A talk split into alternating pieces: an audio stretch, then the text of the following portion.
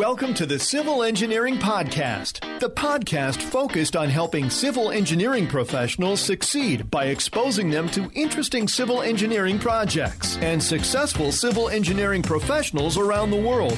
Hosts Anthony Fasano and Christian Knutson had successful but unconventional civil engineering careers and now focus on helping civil engineering professionals achieve their goals in work and life. Welcome to the Civil Engineering Podcast. I'm your host, Anthony Fasano, and this is the podcast specifically for civil engineers who want to succeed. All right, in today's episode, I'm going to talk with Ralph Tulis, a licensed professional engineer. We're going to talk about construction engineering, doing engineering on construction sites, and really beyond that, which is something I think would apply to all civil engineers, is we really talk about the contractor engineer relationship, which I know is something that can be a very big component of your career as a civil engineer. And Ralph has spent many years on construction sites, and he talks about the intricacies of that relationship, how it starts out, maybe when you're younger and you lack confidence, then how you can really take control of that relationship. Not commandeering the relationship, but doing it in a positive way, which I'm pretty excited about. This episode is another function of networking. I always try to talk about networking. I was on LinkedIn. Ralph and I got involved in one of the discussions on LinkedIn. And next thing you know, I started looking at his expertise and we invited him to come on the show. Before we get into our civil engineering conversation of the week with Ralph, I want to take a moment to recognize our sponsors for today's episode. First of all, I have some exciting news. PPI, our exclusive exam prep podcast sponsor, is giving away $100 Amazon gift cards every month to our listeners. For more information on how to qualify, make sure to listen to my announcement later on in this episode. I am also excited to tell you about our newest sponsor, SkyCiv Engineering, a company who offers structural analysis software on the cloud. With easy, affordable subscription pricing, they're making structural analysis software available to everyone who needs it. I will tell you more about how they can help you in a few moments. All right, now I'd like to introduce our guest for today's civil engineering conversation so that you get to know a little bit about him before we dive into our conversation. Ralph Tulis is a construction engineering professional who helps contractors manage the challenge of how to construct. He completed his studies in civil engineering at night while working full time. He currently works at Structures Consulting, where their specialty is concrete structures, temporary structures, and shoring applications, but they will tackle any unique structure. Before we dive into our main segment, I want to let you know that this week's civil engineering conversation is brought to you by SkyCiv. SkyCiv is a new and powerful structural analysis software on the cloud that is changing the way engineers work. Their software is securely based on the cloud and runs through your web browser, so there's nothing to download, install, or maintain. SkyCiv offers subscription based pricing, so you can even subscribe month to month as you need it. SkyCiv Structural 3D comes with a full section builder, easy reporting, multiple solve types, plate analyses, and integrated design modules such as AISC 360. For a limited time, SkyCiv is offering all of our listeners a free 14 day trial. Sign up for this exclusive offer by visiting www.skyciv.com forward slash coach and try SkyCiv today. All right, now it's time to jump in today's civil engineering conversation. Civil Engineering Podcast. Civil Engineering Podcast. All right, now it's time for our civil engineering conversation of the week, and I want to welcome Ralph Tulis to the Civil Engineering Podcast. Welcome, Ralph. Good afternoon. How are you? Great. So Ralph and I met kind of over LinkedIn through some discussions, and Ralph has had a career in uh, construction engineering. And what we want to talk a little bit about today is how things actually get built. It's something that I know in talking with a lot of engineers and, and being an engineer myself as crazy as it sounds, you're not always familiar with the way things get built, even after you design them. So it's something we want to talk a little bit about. Ralph, welcome to the show. Maybe you could just give our listeners a little bit of a, a background on yourself as far as your experience here. Well, I started fresh out of high school as a drafter. And after a few years of doing detailing for open web steel joists, I migrated into concrete formwork. And I happened to encounter a uh, district manager um, few years later who basically gave me the boot in the butt to uh, get me to go to college and get an engineering degree. So I started to pursue. Needless to say it took 13 years to get there for a bachelor's because I was working full time uh, with a lot of overtime in there. But all the while, I am designing temporary structures for concrete work. Every piece of formwork on a major commercial project really has uh, some kind of design behind it. And of course, this is not something that's taught anywhere. It's definitely on the job training. And I had a couple of good mentors along the way. As I got more involved in concrete construction, you start to get a better feel for how the building behaves while it's under construction. And this is, of course, something that uh, many structural engineers kind of look past because they typically look at a completed building in their analysis. And uh, the reality is, you, the building in its entirety doesn't just appear. You have to build it floor by floor by floor. And that can sometimes wind up with situations that are contrary to the design of the building. A principal example the high rise uh, that I was involved in Connecticut, won't get any more details than that, but had some transfer walls above the parking levels where they didn't want columns in the parking levels, but they needed them for the office levels above. No transfer walls are nothing extraordinary, they're just big beams. But no one ever told the contractor that the lowest level supporting the first transfer wall was literally hung from that wall. And we didn't find out until after the formwork was and shoring was in for that level and the concrete was placed. And then we realized you can't remove that formwork until we're up a couple more floors. It wasn't designed for that kind of load. Interesting experience. Yeah, I'm sure it was. And Ralph is obviously speaking on structures and buildings and these large scale projects, but I think this applies really in all disciplines of civil. And I'll give you a simple example from when I was working as a civil engineer on a commercial development with some stormwater systems. I would see on the plans there would be a stormwater basin, and the engineer, because it was easy to do in like AutoCAD, would draw like five pipes going into this box. But I mean, I knew because I had worked as a surveyor that it wasn't possible to put all these pipes into these boxes with the different angles and the depth of the box. Sure. But those are the types of things that I think a lot of engineers don't think about.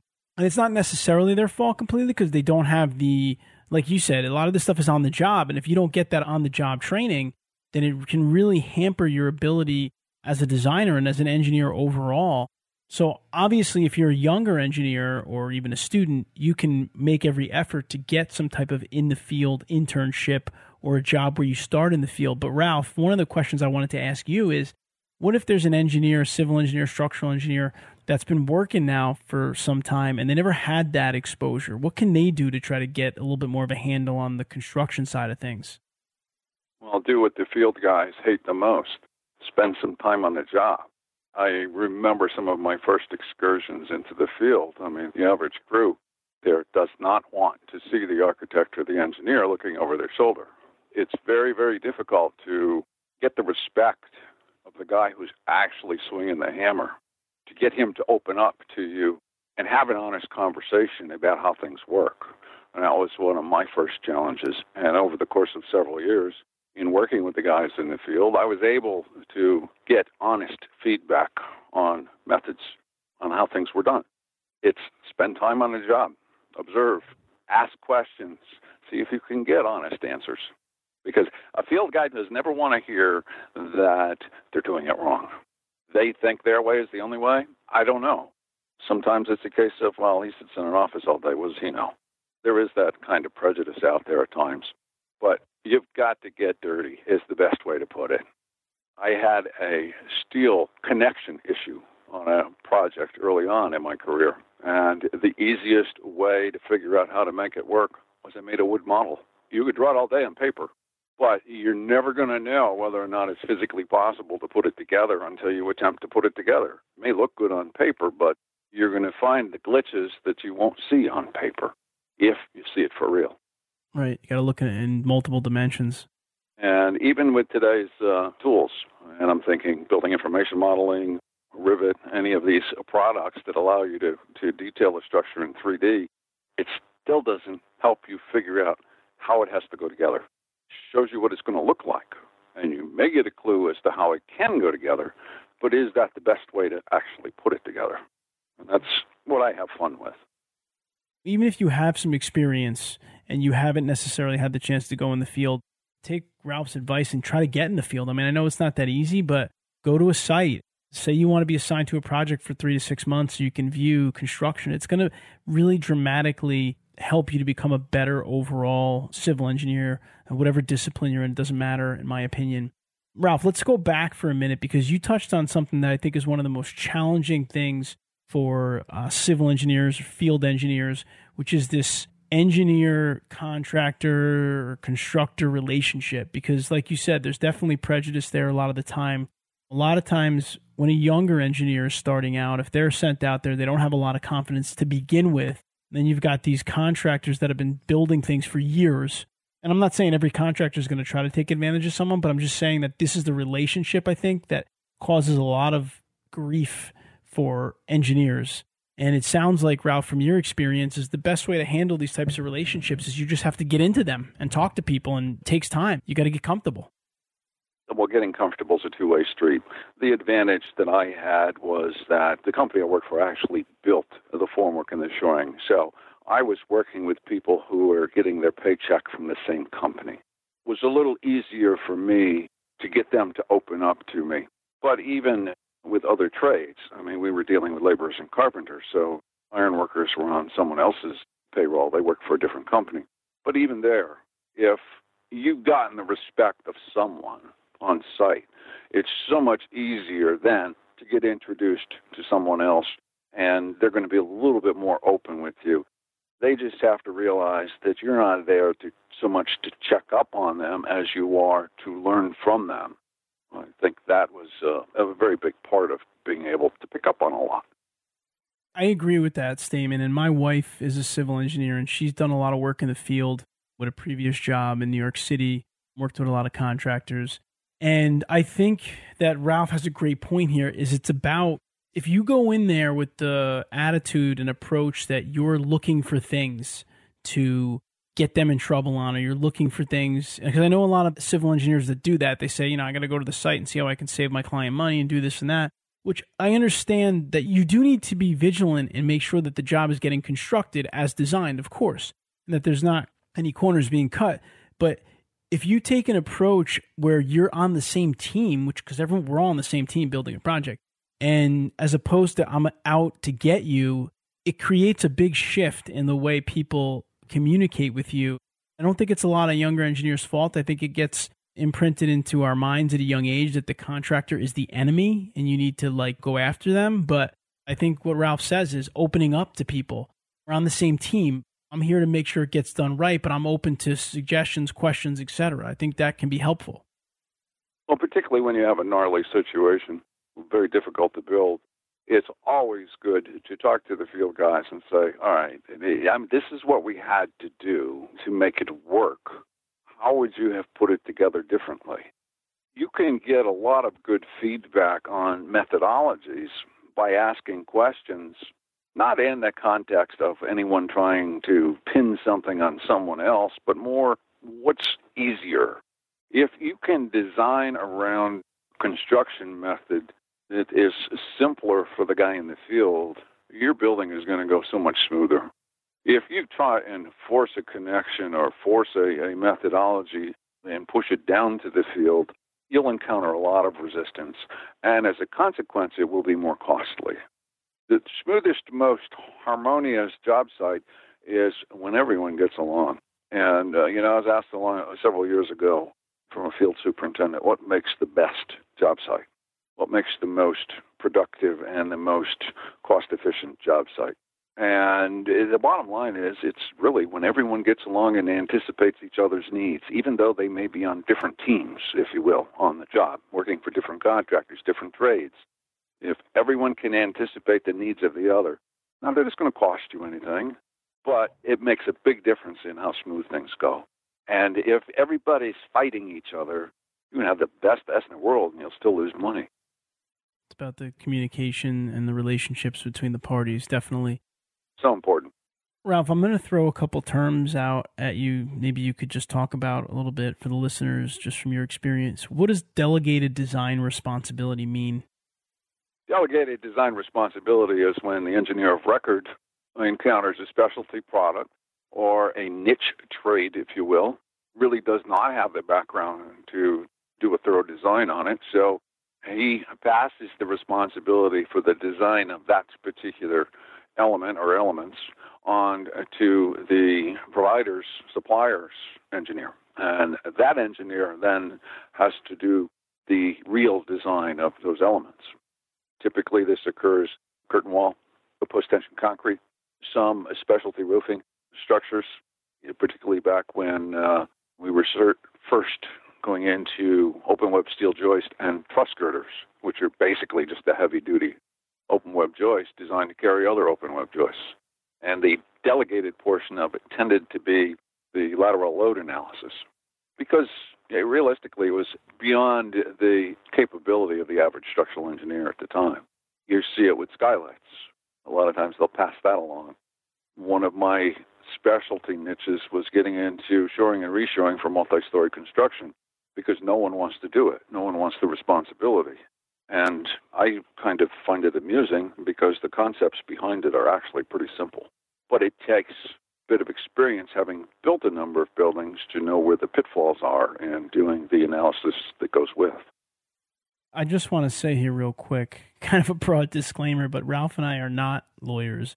If you need to get any kind of legal advice around the terms we're talking about, you should definitely consult your firm's attorney and do that because I don't want this to be construed as legal advice, but what I do want to say, based on some of my nonprofit work with the National Society of Professional Engineers, I do know that with this delegated design responsibility is something that you should be aware of as the design engineer.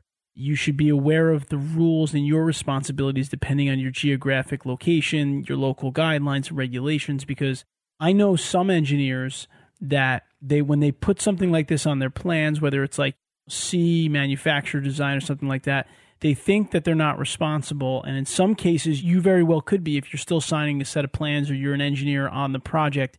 And every case is different in engineering. There's no blanket answer. One of the reasons I wanted Ralph to touch on this is because I think it's something that is misunderstood by a lot of engineers. They don't understand what the words delegated design responsibility means and they're just not sure if they're responsible or not. And my take on it always is that if I'm the design engineer of record, I'm going to be comfortable with everything on these plans. The key is in the last word, record, to me at least. It's fine if you want to pass design of certain elements down to a delegated engineer, that's fine. But you still have an obligation to make sure that what they do integrates with the entire structure that you're responsible for. Exactly. Like my boss always used to tell me, we're all getting sued if something happens. It's the shotgun approach to lawsuits. That's predominant. And of course, in this society that we live in today, it can be very difficult to keep your professional liability underwriter happy in what you do. Some of the things that I do are borderline means and methods. And professional liability underwriters don't like to cover engineers who do means and methods stuff. That's what I was going to ask you next. Talk about means and methods. What does that mean? Means and methods is how you put together a building. What equipment do you use? What materials do you use? How do you build it? You have to put a wall, foundation wall in at 12 feet below grade. You're going to dig a hole. How do you keep the earth from sliding into that hole? Right there is the delegated design responsibility for the earth retention system. Very big issue in New York City now. The building department requires those plans be submitted with the initial drawings for a building. Part of the means and methods. How you support formwork is really means and methods. Still something that needs to be designed. This stuff is specified in the contract documents, or supposed to be? Would be nice if it were clearly delineated in uh, contract documents, yes. It's not always perfectly clear. There's general conditions that sometimes can get uh, stretched depending upon the construction manager or general contractor that you're working with. It can be interesting and a bit of a nightmare because I'm more of a contractor's engineer than I am a uh, engineer of record. That's pretty much where I've worked. Now that I'm off on my own, it's a little bit different, and I've been uh, on my own now since 2009, so makes for an interesting change. As Ralph said before, you know, there's differences because when you work for the company that's actually constructing, doesn't necessarily mean that as an engineer you're anything's going to change ethically or your responsibility but it means your relationship it may be a little bit easier to open up with the actual constructors because you're really on the same team if you're on the same company. But like what i was referencing before is if you're an engineer of record who's on site doing construction management inspections or something like that you're not working for the same company i mean you're essentially serving the same end result the, the same client you're on the same team and that mindset and that approach is important. There's two different sides of it, and there's things that go into it, like the delegated design responsibility, like the means and methods, and other things that I wanted to just have this conversation with Ralph, kind of to let you know that it's important. And getting this field work, regardless of who you're working for, just getting field work, period, is what I think is invaluable to your career as an engineer because it gives you so much more perspective and understanding of the depth of the projects, the way they're built, the way they're put together, I mean, like the saying, picture's worth a thousand words. It's even more than that when it comes to engineering. Well, pictures are great, but like I said, getting dirty is even better. And I use that term loosely, but what I mean is getting in there. One of the first projects I went out on, I got in trouble with the union because I picked up a hammer. You know, union job. You can't do anything. You can only watch. We were on a, a crash program to correct a form that had gone out of tolerance on a high rise building we were doing it on the weekend simply to save time in the schedule. If you're in a strong union city like Boston is, as a non union person, you don't touch a tool. You can direct, you can suggest, but it's still up to whoever's running that crew to issue instructions. And that makes life interesting because I was always eager to, like I said, get my hands dirty. Sometimes you have to be a bit more of a diplomat than you might expect. And for those of you that are executives that are listening, because I know we have a lot of experienced listeners, I think part of what this conversation brings to light for me is that a lot of young engineers that get thrown into the field, they're not aware of a lot of these things. I understand there's on the job training, but also I think the company should do their best to educate these engineers about responsibilities and what they can expect in the field before completely throwing them to the wolves. Ralph, do engineers ever really retire? I don't think so. It's not looking like that for me right now. I'm uh, 67 in a few months, and I have uh, enough work in the area right now to carry me to probably 70 or 75. Seems to be a recurring theme whenever I talk to engineers that say, oh, I'm retired, but you know, I'm doing my own thing. I got a lot of work. I'm keeping busy. So I don't think engineers ever really retire. It's just the hope that your clients have a bit more patience with you because you are in that region between normal retirement and death. So your attitude about getting the job done instantly is a little bit different than it was when you had to answer to someone other than your client and I know everyone out there listening knows a couple of those engineers that are either a supervisor, an older supervisor that says, eh, "I'm retired, but I'm still working." But that's a whole other uh, story. Yes, it is.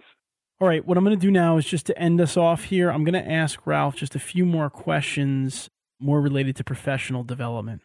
Civil Engineering Podcast. Civil Engineering Podcast.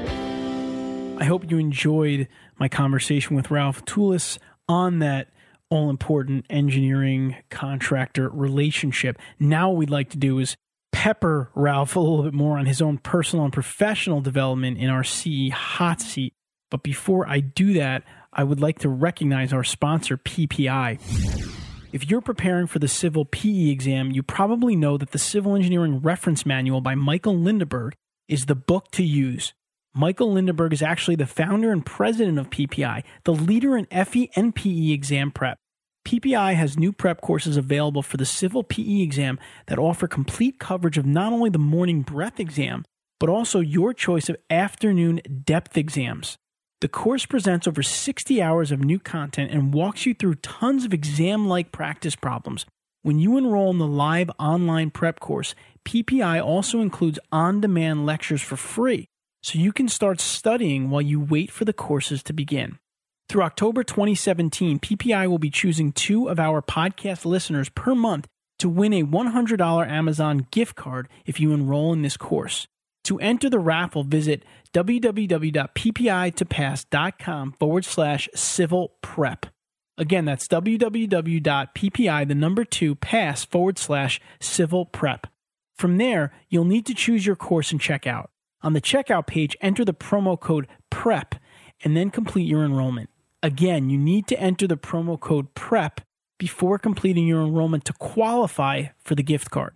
You'll be notified on the first of the month if you win the $100 gift card.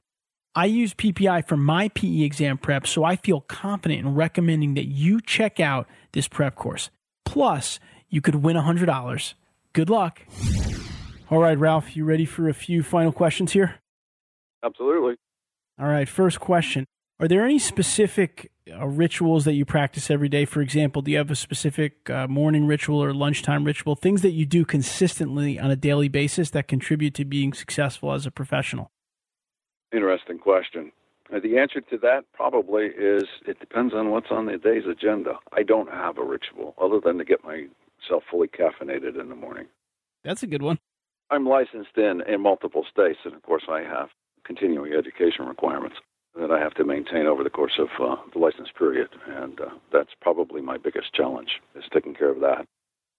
All right, let me ask you this question. Is there one book that you recommend to engineers regularly, or just one book that you found to be extremely helpful in your professional or personal development?